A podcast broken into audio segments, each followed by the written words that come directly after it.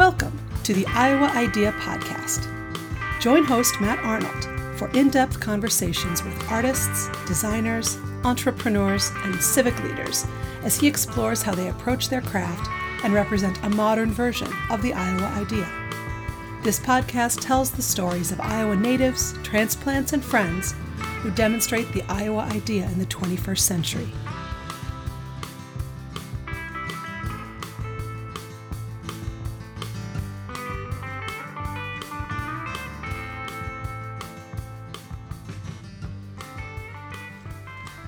At our core, everything we do is meant to solve human problems. In this episode of the Iowa Idea Podcast, I sit down with Erin Rollenhagen. Erin is the CEO and founder of Entrepreneurial Technologies.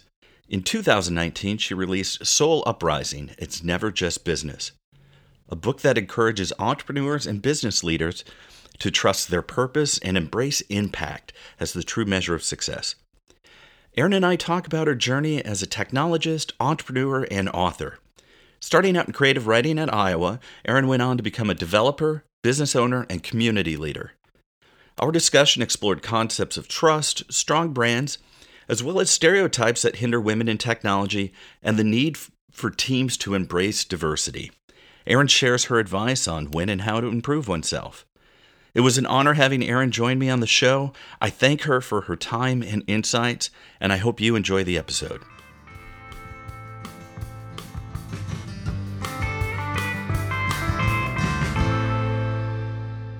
Erin, thank you so much for joining me on the Iowa Idea podcast. It's an absolute pleasure to have you here. If you don't mind, uh, for me and our listeners, could you tell us a little bit about yourself?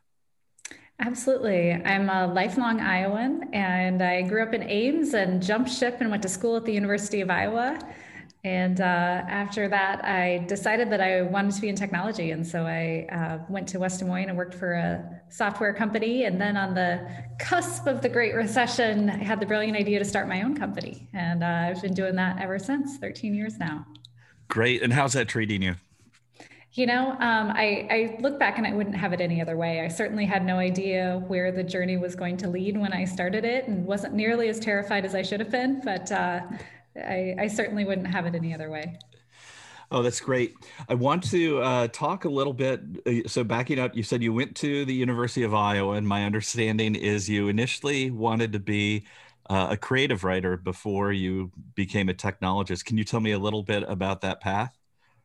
Yeah, I was. Uh, I was very excited to go into uh, creative writing, and specifically, I wanted to be at the Writers Workshop. Um, you know, obviously, a very renowned program, and that was, I think, part of the deal that got my uh, my Ames parents to let me go to the University of Iowa in the first place.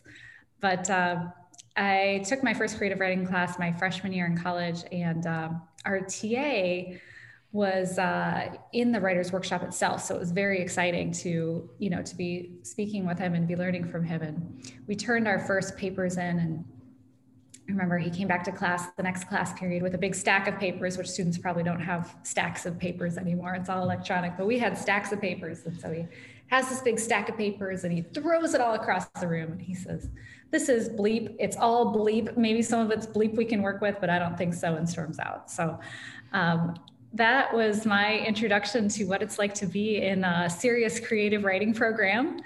Uh, and I, I, don't think I was prepared for that at that point in time, but uh, definitely got me thinking about what I might want to do that was a little less uh, aggressive than creative writing, and uh, wound up with a career in technology. So that and uh, I just want to double check that was your first semester that you had that creative writing class? Second semester freshman year. Yeah. Okay. So it, are you you just the the inner monologue? Are you just asking yourself, what have I done? Is this were you questioning the choices there? I absolutely was. You know, I was this sunny little 19 year old from Ames, Iowa, who hadn't seen much of the world.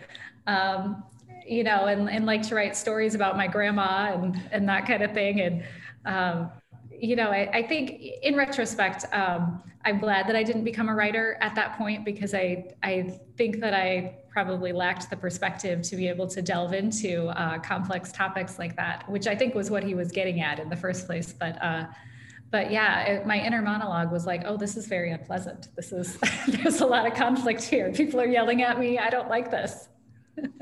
Oh yeah, thank you. I uh, one of your story reminds me of a a professor that I had that was very nice, very generous, and uh, I remember this professor uh, talking about his mentor and and how nice that mentor was, but described academia kind of in other other cycles of uh, kind of violence or kind of bad behavior but it's that these academic cycles is like those that were abused abuse and you know like i want like in at times I, I wonder what somebody might have gone through that they're that's how they're going to treat freshmen that are just coming into a program and and the difference that we do see in mentors that are are positive or engaging and trying to work with what we have but I want to, I, I, do want to talk about you as an entrepreneur and a technologist, but I, I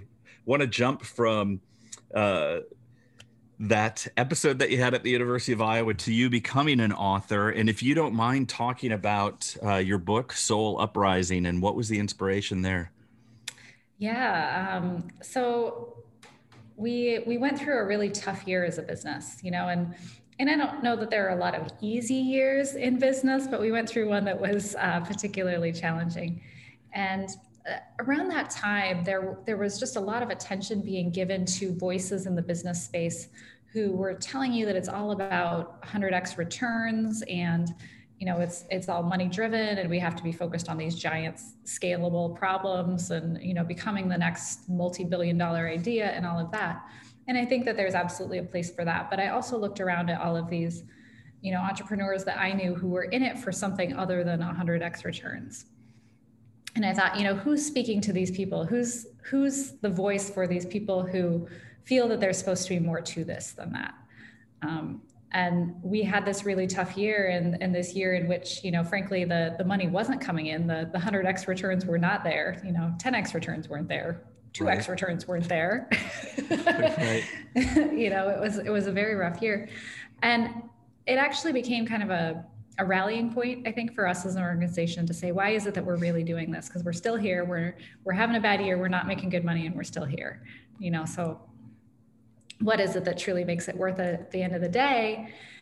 And oh by the way what are some things we can do to make this a sustainable organization so that we are still around in in another 10 or 15 years. So, and if you don't mind sharing some of the uh, insights that you had as, uh, again, that maybe, maybe life is a little bit more than 10x or 100x return or, or scalability or being a technology unicorn.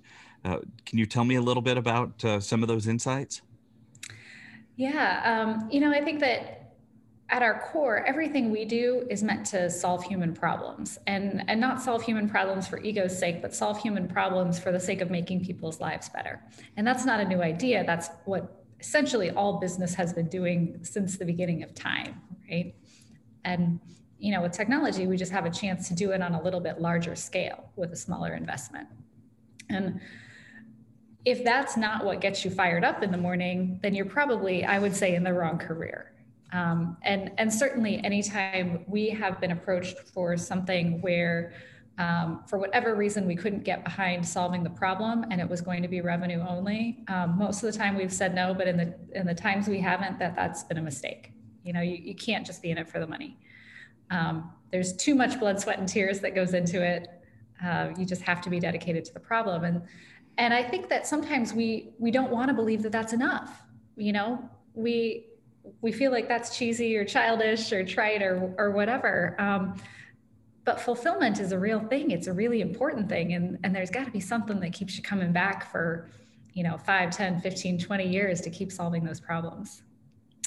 Yeah, thank you. I know from my own experience, uh, you know, working kind of in the, for lack of better terms, management consulting space, uh, the projects that uh, weren't just about return and money, there there was they were so much more rewarding uh, mm-hmm. uh, and the the ones that came down to yeah we, we took this gig we need it because we right we need the money uh, and those were probably the most frustrating uh, and and those those are the ones too where you you you probably look back and even though you took it for the money there was there was so little margin on those because it was those tend to be those relationships where they, they take so much extra time whether that's from a project perspective right like kind of more of the cya activity that okay let me copy everybody let's show that we're making progress mm-hmm. versus kind of high trust there, there's a lot of different elements in there but i, I do know uh, what you're saying resonates with me from also my my consulting journey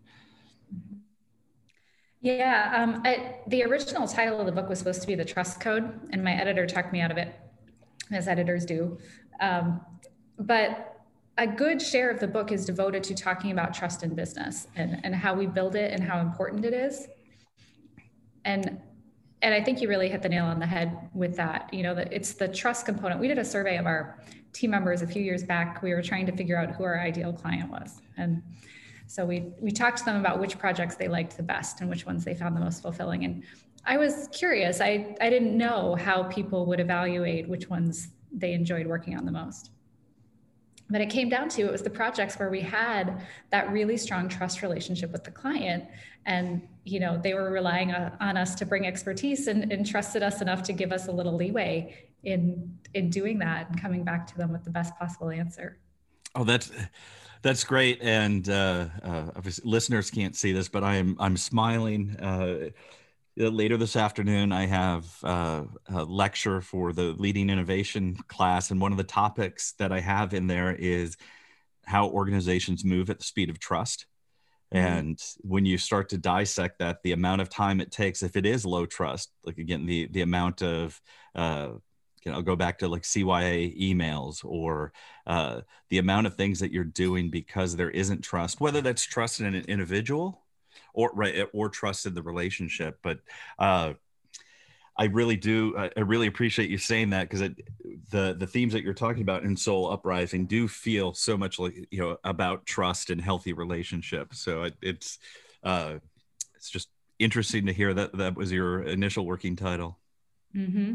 Yeah, yeah, it's uh, it's just so critical, and I think that starting a business um, on the cusp of the Great Recession sort of brought that home because uh, you know when people are under financial stress, it's it's definitely I would say the worst behavior I've seen out of out of people in business, and in some yeah. cases some very inspiring behavior, but um, you know really put a lot of people in a pressure cooker and just made it clear how critical trust is and, and what happens when it breaks down.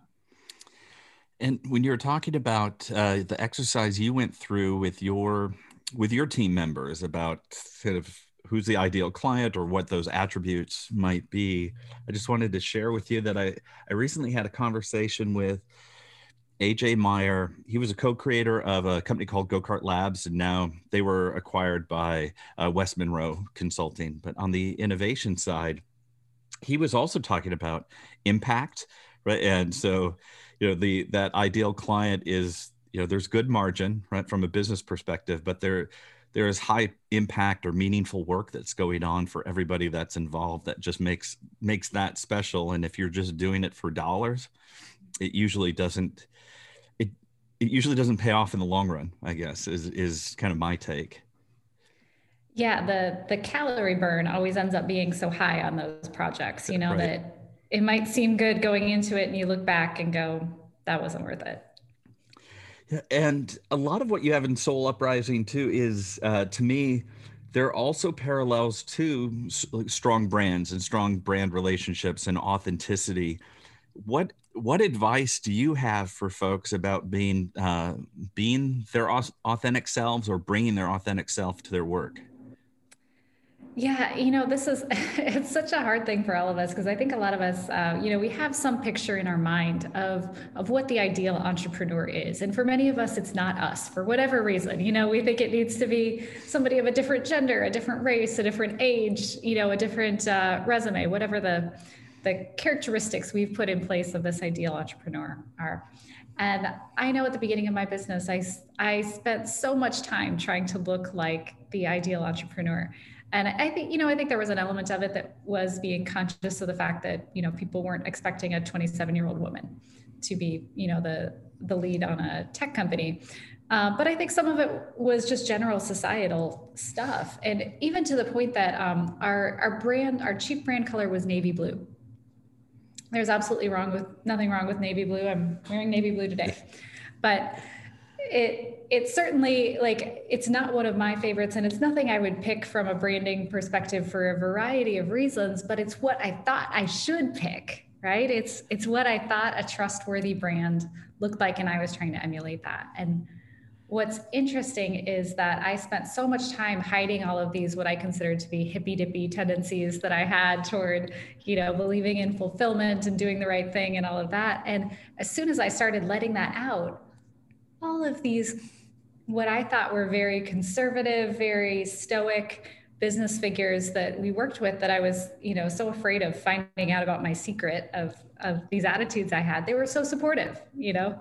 They were looking for it too. And so I think people really respond to that and uh and those are the people that you want are the ones that respond to who you are authentically.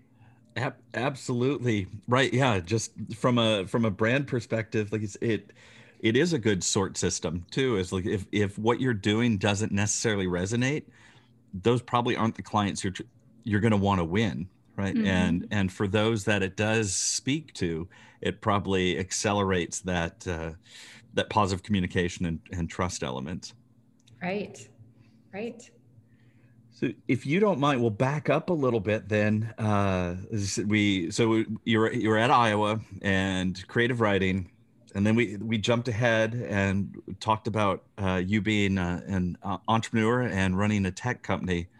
Can you can you fill in the gap for me a little bit on what that how you became a technologist?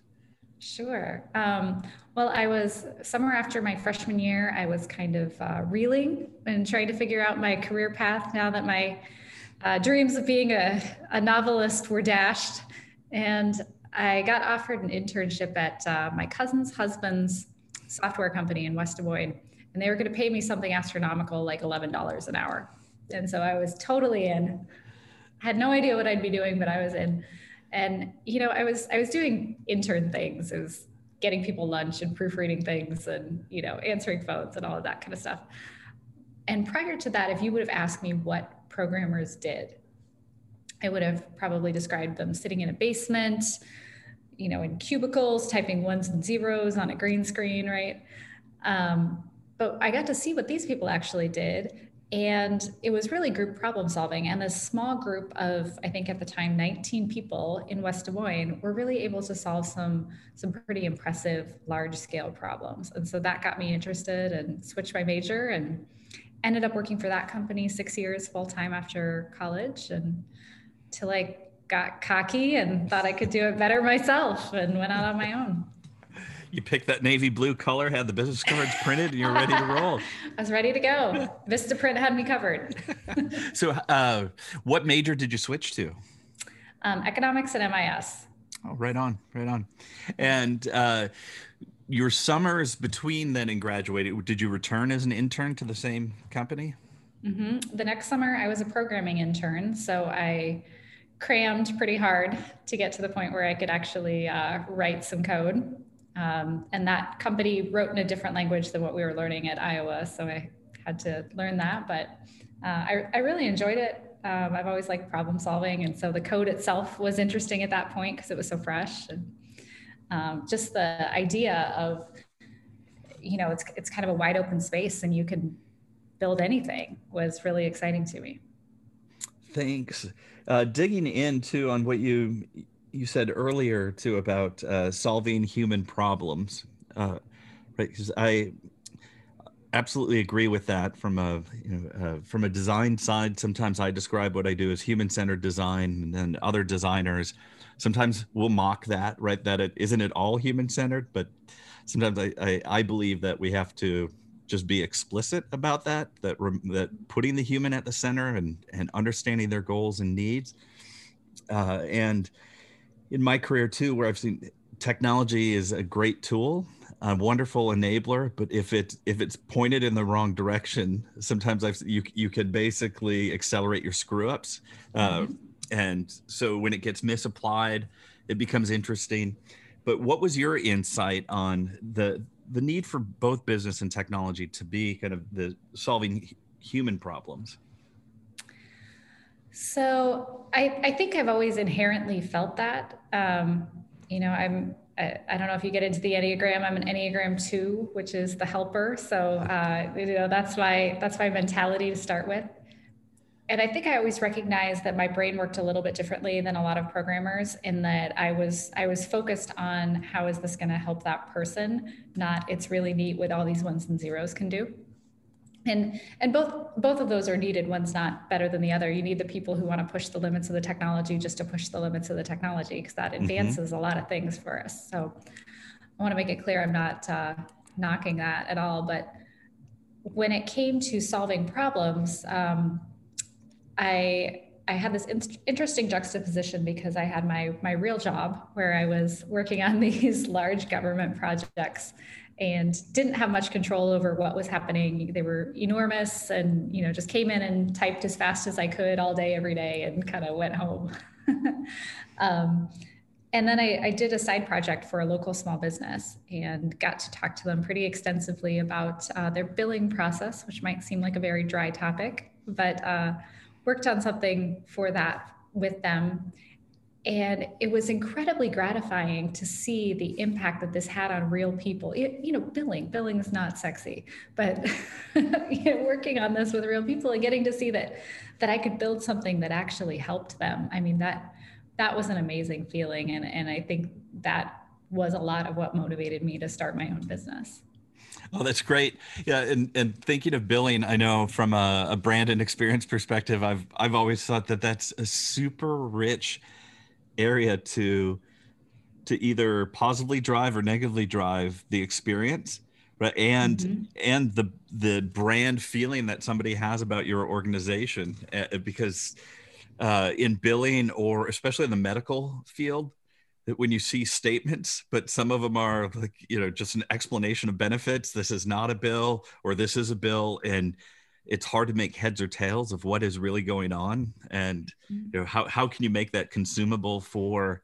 for the customer rather than it it does make sense to everybody inside the organization but they live and breathe it every day and right. so i could see where where a billing project would be really rich with high potential to to be the helper mm-hmm.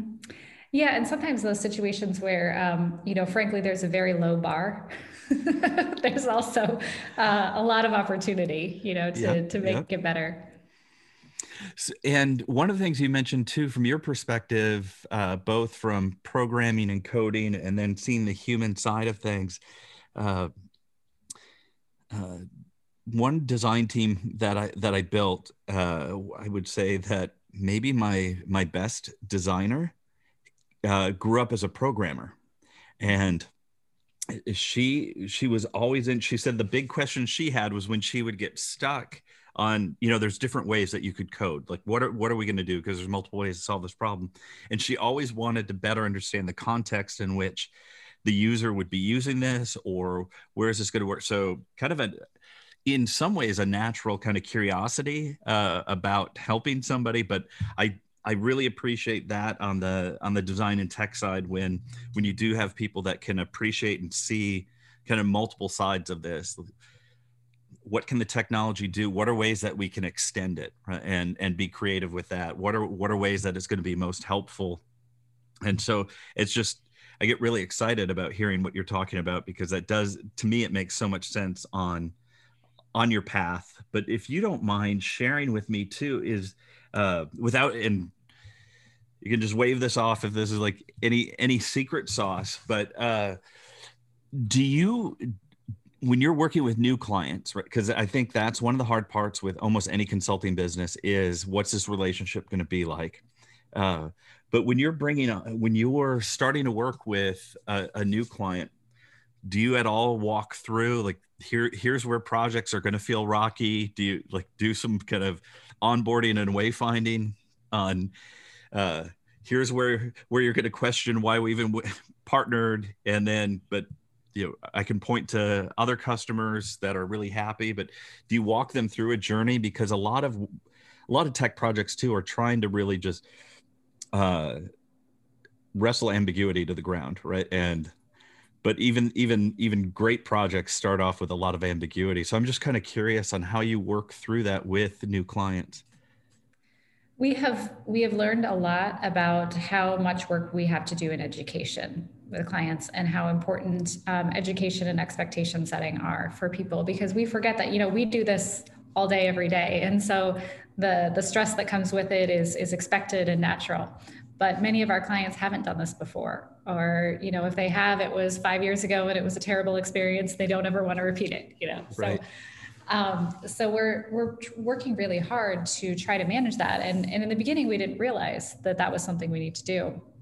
Today, one of my favorite things that we do is we show people a graph, and uh, you know your listeners can't see this, but the it looks like a roller coaster, and it, the title of the graph is Project Timeline and Emotions, and we actually talk to people about, you know, you're going to feel a, a, really high point when we first get started, and you're going to feel a really low point when you realize all the details we have to s- sort out. And then when we start coding, you're going to feel really great because we're finally moving forward. And then, you know, when you catch the first bug that made it to staging, you're going to hate us and we're going to be back down. And, and just walking through that with them, um, you know, we've had clients that have said, it's, I, I'm in the trough. I'm in the trough, you know. Is it the trough the of despair? It's like, it, how do you how do you lay that? yes, it's it's the trough of despair, and and you know, I think that to some extent that's present in any business endeavor, right? But um. We've, we've just found that it's comforting to people to at least know that it's normal to feel like this. You're going to have moments where you're elated and moments where you feel like, why did I start this? Um, and you'll get through it. Yeah, I know. Uh, somebody uh, gave me advice one time about uh, early consulting projects. That sometimes it feels like the first uh, three quarters of the project is trying not to get fired. and, and then when you make it through, it's you know everybody can everybody can look back and wasn't that funny when we were so angry and worried yeah. about this, uh, and then and then those great clients too where where you have that great relationship too it's like okay what's what's the next project mm-hmm. so what are the types of projects that uh, you're working on uh, these days so we do a lot of what I would call heavy duty software. So um, you know, of course, we try to make it feel light on the front end, but yep. um, our our strength is in those uh, more intensive software projects. We do a fair amount of B2B just because a lot of times there's a, a big opportunity in that space because um, you have a, a well defined process typically. Um, and often a, a, process that has some gaps in it, whether it's right. communication gaps or or gaps where things aren't happening. Um, we do mobile apps as well as web-based software solutions, so kind of a, a mix of the two. And you know most things these days have to have some kind of mobile component because that's that's just the world we live in right right thank you uh, so you started your business at the beginning of the great recession uh, mm-hmm. and uh, how how have things been the past year just with pandemic and a lot of business uncertainty it's been all over the place. Um, we have we've worked with and continue to work with clients who are um, busier because of the pandemic. I don't know that I would say anyone is better off, but certainly, you know, right. clients in certain spaces, uh, healthcare, that sort of thing, are are busier because of the pandemic. And so we had some clients with some increased needs um, and increased needs that showed up, you know, basically overnight that needed responded to. Um, you know, we've had some clients who have experienced some challenges and had to pull back. Um, for us overall, I would say the the first 10 months of 2020 felt like people were just in a holding pattern waiting to see what happened. Um, and then toward the end of 2020, we started to get people interested in new projects and thinking more forward. Um, so it's it's almost like I don't know if it was the vaccine news or what, but people started to see a way out and consider investing in the future. So thank you. Yeah. yes. no, that's great. I, and I want to want to ask you a little bit too about your just more your business journey right now too. Just as a as a business leader, uh, kind of uh, what just we'll do a compare and contrast to to when you said you were you were cocky. You got you got the Vistaprint navy blue ready to ready to roll. where you're at today, what might be the difference between what gets you out of bed every day and then what keeps you up at night? Well, when I started, um, I, you know, I started like many entrepreneurs do because there was a thing I liked doing. And that thing I liked doing at the time was programming. And so I think to some extent that that was what got me out of the out of bed in the morning and, and being able to create something helpful for a small business specifically with that programming but i definitely enjoyed the act of figuring out a tricky technological problem um, you know in service of that client and today i probably haven't written code in eight years and or at least not in a meaningful way and and so there was definitely some adjustment to be had there in terms of what do i consider to be me providing value Right. You know, and how do I measure myself at the end of the day? Um, but you know, if you look at the core of that, the core of that is still doing something that helps people. So my role in that has shifted, but the overall purpose is the same. Um, as far as what keeps me up at night, that's pretty different too, because what keep, kept me up at night used to be, oh, how am I going to figure out how to do, you know, this tricky thing? And now it, I think at some point you develop some confidence after a few hundred or thousand or however many tricky problems that they're they're all going to get solved one way or another. Um, but what keeps me up at night is more, you know, the big questions of, um, you know, I'm responsible for multiple families' livelihoods and um, multiple businesses' livelihoods, you know, in terms of the products we create. And so that sense of responsibility toward our clients and our employees is probably what keeps me up at night. Thank you. Uh, we talked about teams a little bit in collaboration. How do you, uh, either within your organization, within your client organizations, uh, but for listeners, what are what are some tips you have to help promote positive collaboration, positive team dynamics? So sometimes I tell people that we are technology therapists because a lot of times we get brought into situations where there are some uh, competing viewpoints within a client organization about which features ought to be prioritized, how things should be done.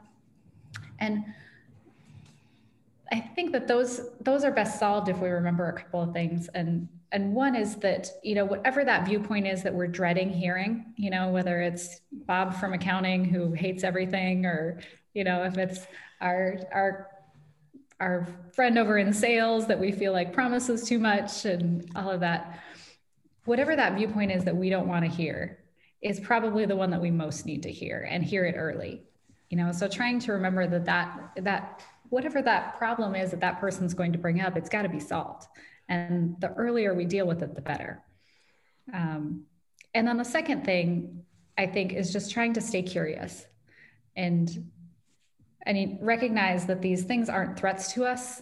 They're all ideas that are being presented so that we can arrive at the best conclusion. And that's really hard when we've already pre committed in our mind to what the best solution is for us. So if yeah. we can st- stay out of that pre commitment and stay in that curiosity, it, it goes a lot better. Thanks. And when the one of the things that you said too about that problem solving you know, earlier, you one of my thoughts is you have to address those problems and uh, my my belief is those problems uh, get bigger and gain interest uh, throughout the life of a project so if you don't deal with it now it might be bigger and scarier down the road and having that uh, i don't know a, a, a, both an optimistic view but a very like frank kind of radical candor. Let's just throw it on the table here's what we're dealing with and getting there. But I, I do really appreciate you talking about getting to those those scary problems early. Mm-hmm. uh, i think sometimes when they're laid out they're not nearly as as scary once there's discussion about it I mean, there's there's an element to it that's like a, a marriage or an interpersonal relationship, right? Where you could end up having an argument that's not about what the argument's about. and if you can if you can get to what is that root thing, you know, and a lot of times the root thing is that somebody's afraid that their job's going to get harder which is a valid thing to be concerned about. And everyone in the room needs to hear that and know that, right? Yeah. But for some reason, people often feel like they're not empowered to say that. And so what you get instead are, are all of these uh, tense discussions of you know why it shouldn't be this way or should be this way and if we could just lay it out on the table that you know this person doesn't have 10 extra hours a week to deal with whatever it is we could get somewhere and so it's just trying to facilitate that uh, that safe space i guess for people to be open about you know it's it's okay to talk about how this affects you. Yeah. That's why you're here you're a stakeholder. So tell us about how this affects you.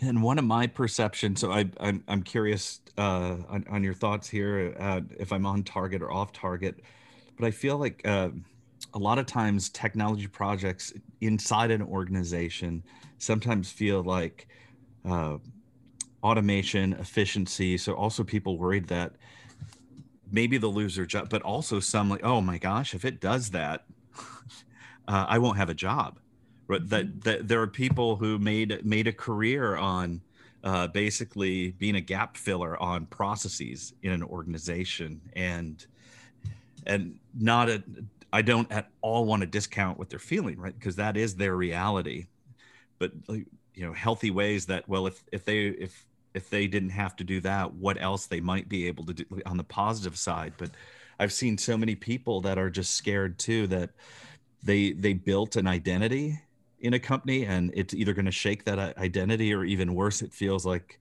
i don't know almost at a base maslow level is that they're going they're going to lose their ability to provide food and shelter for themselves.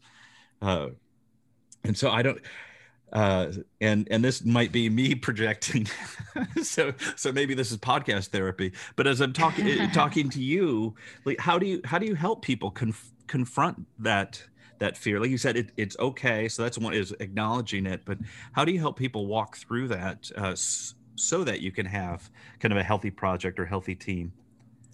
Yeah so i think it, it starts at the leadership level and i will tell you with all of the organizations we've worked with over the years um, i would 90% have no intention of staff reduction and and sometimes they may and that's important to get clear on you know for for their own organization if that is their intent but the vast majority of the time I haven't heard that the intent is staff reduction. The intent is to free up these people who are doing tedious manual processes right. to do things that people are good at. And that's one thing that we try to emphasize with people is there are things computers are really really good at, right? They're they're good at following rules and doing things repetitively without errors.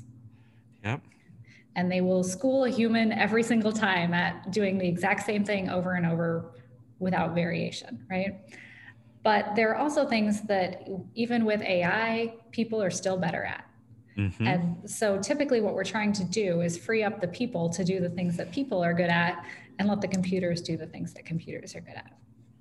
Yeah, I I had a manager too that in the it was like if we can just get better at uh, and kind of crude language, but let the computers do the shit work, and mm-hmm. you know what what are the things where humans can accelerate right and and we i think sometimes we get those things confused as well like how how can we sort that this, this this is not a human strength but it's really good for the computer right right. Uh, so what might be computational things and what might be more humanistic things so that we can uh, better align a team right? Just uh, mm-hmm. in team sports right? You can't have a basketball team that's five centers or five point guards and but the more that you're fluid and can have different different positions it gets better. And sometimes i feel like uh, we get this perception that there's only one type uh, mm-hmm. that's necessary. And you know you had mentioned diversity earlier. I mean and then diversity can take on multiple forms right whether it's uh, our background, where we came from, our strengths. But I, I just sometimes I feel like there's so much more opportunity in business if we were just better brokers, like in a in a marketplace of of strengths and needs, mm-hmm. and, and realigning and adjusting. So I don't I don't know. That's kind of just ham-fisted statement kind of question, but I don't know if you have a response to kind of that. Uh, just expanding a little bit too about that computer versus human. Yeah. So in when I get down to talking to the people who are actually doing the work, it's almost never the case that the part that they enjoy, the part that they feel really fulfilled by, the part that you know gets them out of bed in the morning, is the tedious part that would be better done by a computer, right?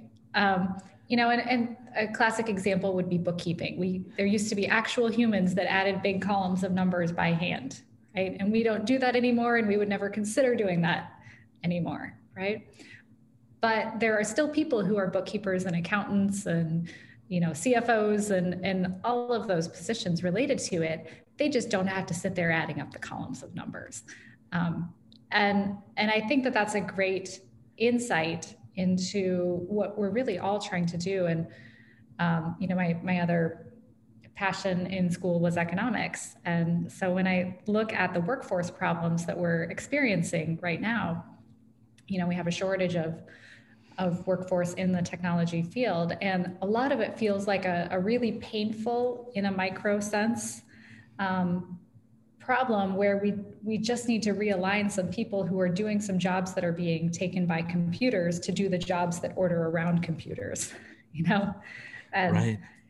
um, and and i don't mean to make light of that because it's not a fun thing on an individual level when yours is the job that's changing but i also think it's full of opportunity to get people into positions that are more fulfilling you know better better paying jobs in many cases um, you know, and, and jobs that can truly utilize their strengths. Thank you. Uh, so you talked about economics as a as a passion, and that was just making me think too about uh, where do you where do you get your energy today, or what uh, what either energizes or re-energizes you. Uh, you you talked about economics as a passion, but uh, when you when you're not when you're not focused exactly on the business what where are some some areas where you uh, find joy i think that it's important to have outlets uh, that are not directly related to making money because uh, the the pressure to make money on something can kill some of the joy on it and uh, so writing was that way for me and then i decided to write a book so there's another vehicle where you're, uh, you know, there's a market component to it and marketability. But um, recently I took up painting and I did it specifically because I thought it was important for me to learn to be comfortable not being good at something. Um, I had always been the person that I want to be good at something right away or I might not stick with it. And and that's a really limiting belief if you want to keep growing and keep learning. So um, I picked something that I knew I was not particularly good at and, you know, decided that it, it would have to be fulfilling for the joy of doing it, not for the outcome.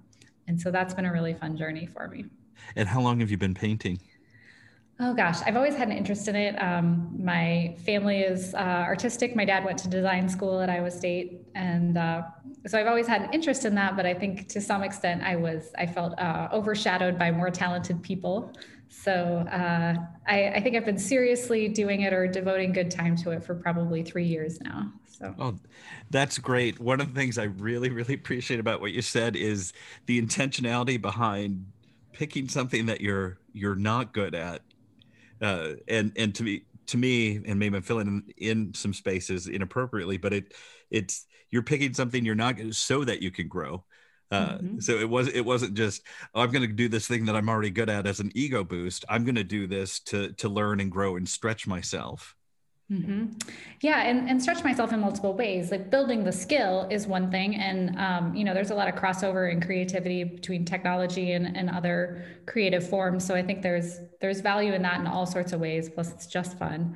Um, but the other side of that, I think, is is learning to be comfortable in the uncomfortable. You know, and and learning that it's okay to do something that that you don't have that immediate ego boost of wow, I'm really good at this.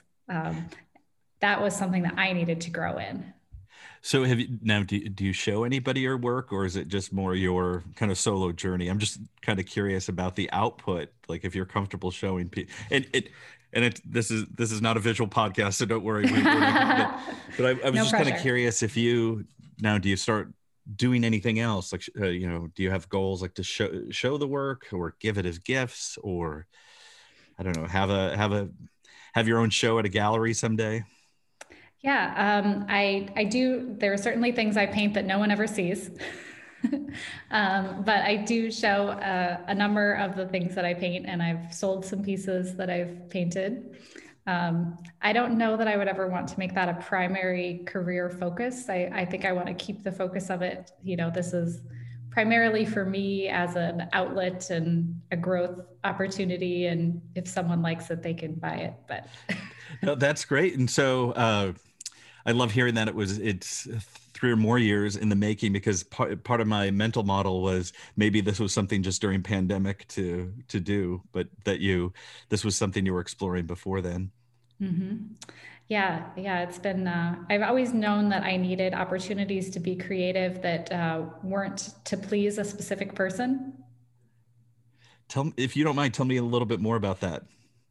I think that in lots of aspects of life, we have this this little voice in our head that we're trying to please, and and sometimes that's a very direct voice, like when we're doing work for a client and we're trying to please that client, right? And right. that's an obvious one.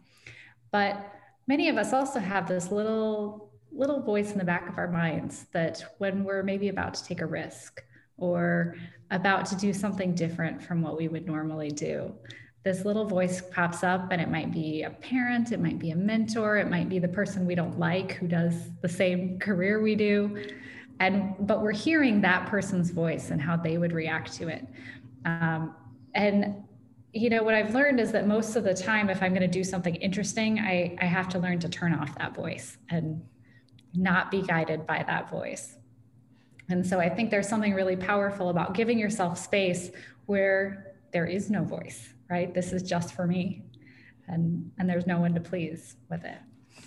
I I love it as as kind of a, a anxious Midwesterner. I mean, I, the the for me the notion of uh, not only pleasing other people but uh, uh, I I think one of the most powerful voices I I hear quite often is my own internal critic, right? Mm-hmm. And like, so how do you get? Yeah, so I really appreciate trying to get to a space where where maybe you can uh, quiet them down or keep them occupied on something else while you while you grow and learn new skills. Yeah, go organize the spice rack. Critical voice.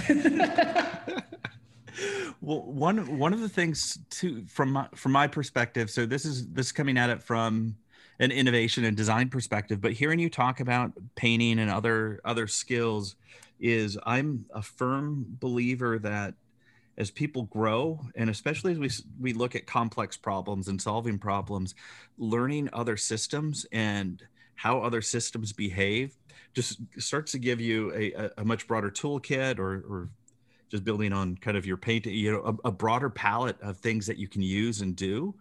Um, so I, I think sometimes we get so stuck in a way of doing things, a system, and when that system starts to shift, right, it, because of complex world around us, sometimes we get stuck and we don't have new tools that could maybe quickly solve that or at least shed some light. So.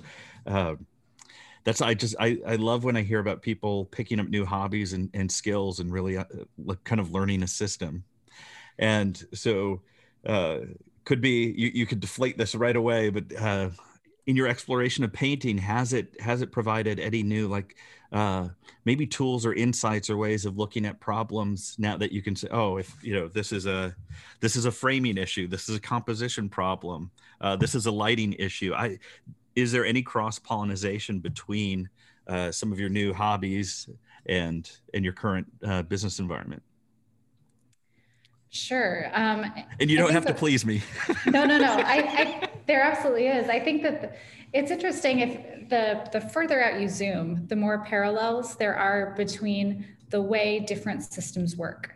So, you know, if you look at a painting, one of the, the aspects of that is the color scheme. And there's and one of the things that we do when we solve problems is we learn patterns for solving problems, right? So most of us are not approaching that problem with a completely blank canvas, even if we think we are. Um, in the back of our mind, there are all these tools we've gathered, which are patterns for solving problems that we've seen before. So the same thing is true with a color scheme. There are some popular patterns for solving the problem of what's a color scheme that looks good. There's a complementary color scheme, which is colors that are opposite each other. There's an analogous color scheme, which is colors that are close to each other on the color wheel. Right? There's a split complementary color scheme. So there are these, these groupings and these patterns you know the, the same types of things are true if we think about how are we going to lay out a system you know uh, oftentimes we will put the things that are related to each other close to each other and that's a very popular way of doing things but sometimes two things um, oppose each other and so you want to think about you know if if revenues and expenses are important things to think about because they go hand in hand, then maybe we want to show revenues and expenses next to each other so you can compare them. Right. That type of thing. Yeah. Oh, that's great. Uh, and just a little bit more on the the art front. Uh, a friend of mine, uh, Nick Scapitici, he went to college as an artist. Right, went to art school and uh, co-founded a company that does uh, basically high tech prototyping and prototyping and design at scale.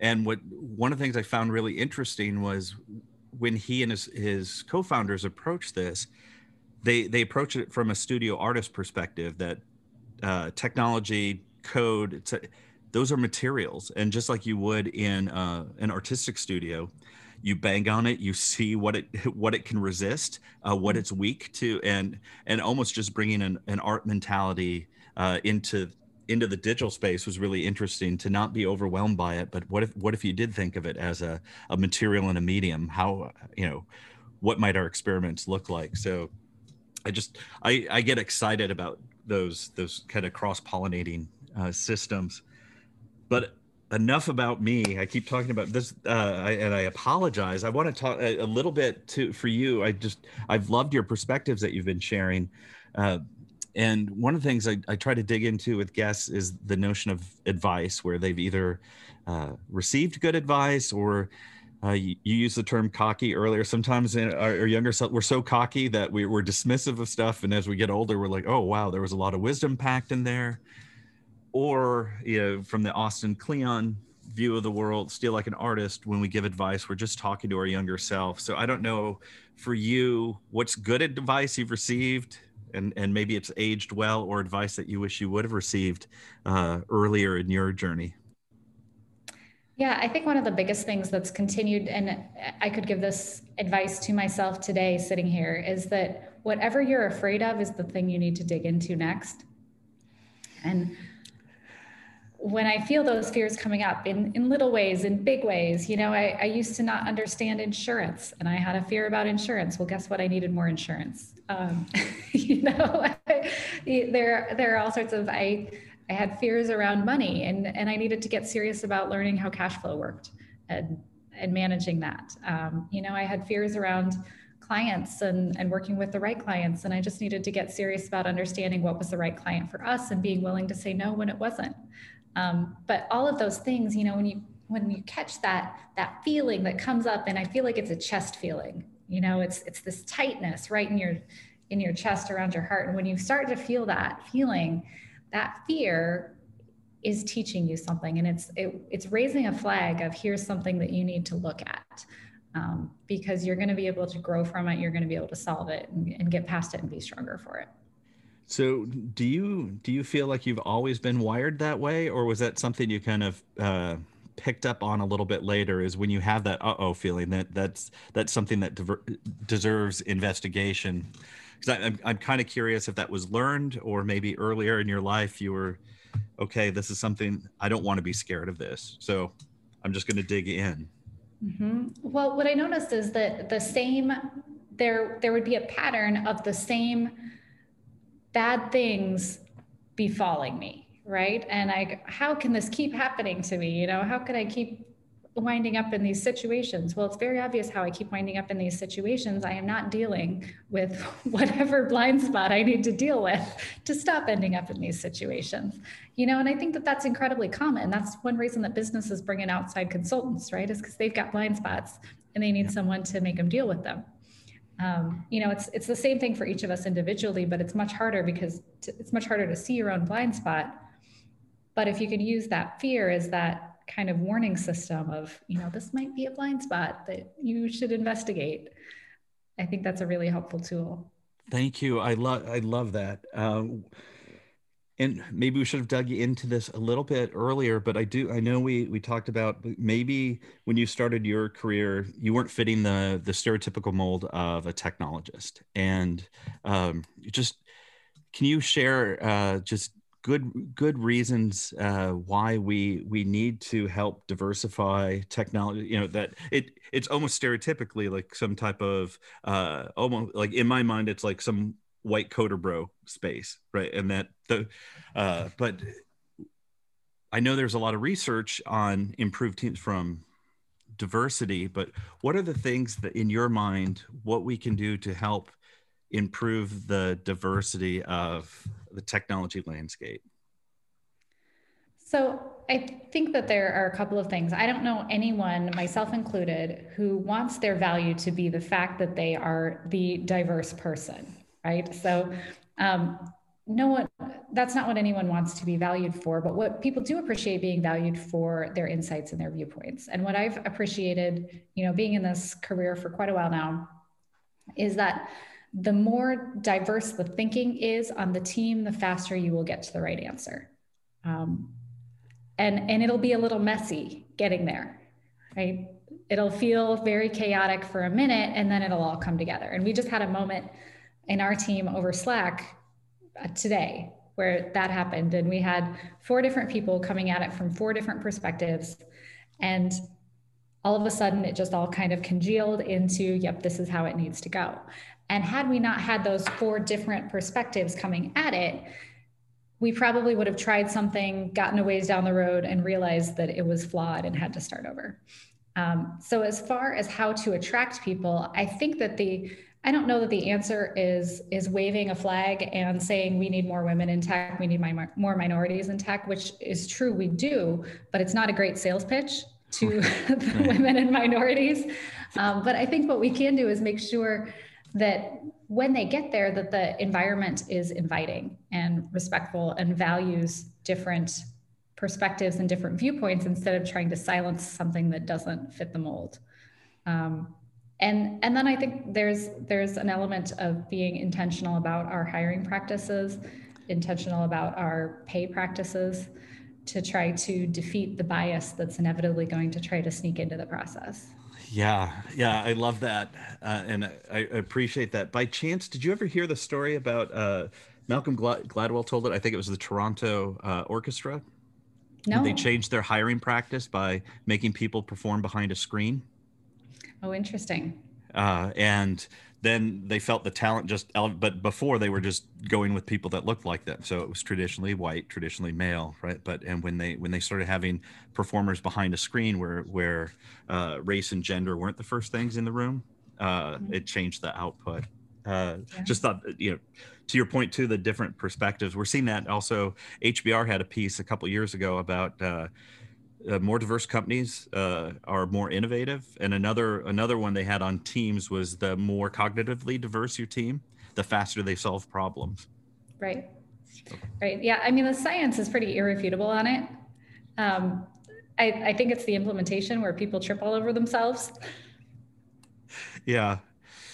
Well Erin, it has been an absolute honor to have you on the show. I really appreciated the the conversation, uh, and uh, we will make sure that we have also in the the episode description have uh, have links to the the book and to your your your company. But uh, are there other ways that that you would recommend that people get in touch with you, either from uh, in need of technology side or you as a, an author? Um, yeah, our company website is a great way to get in touch with us from the company side, and the email address is right on there, so you don't even have to fill out a contact form. You can just direct access um, and on my website as well, you can uh, contact me for, about my writing or speaking if, if you want to get in touch with me there. That's great. Erin, thanks again for joining me on, on the podcast. It was a pleasure getting the opportunity to speak with you. Thanks a lot, Matt. I really enjoyed it.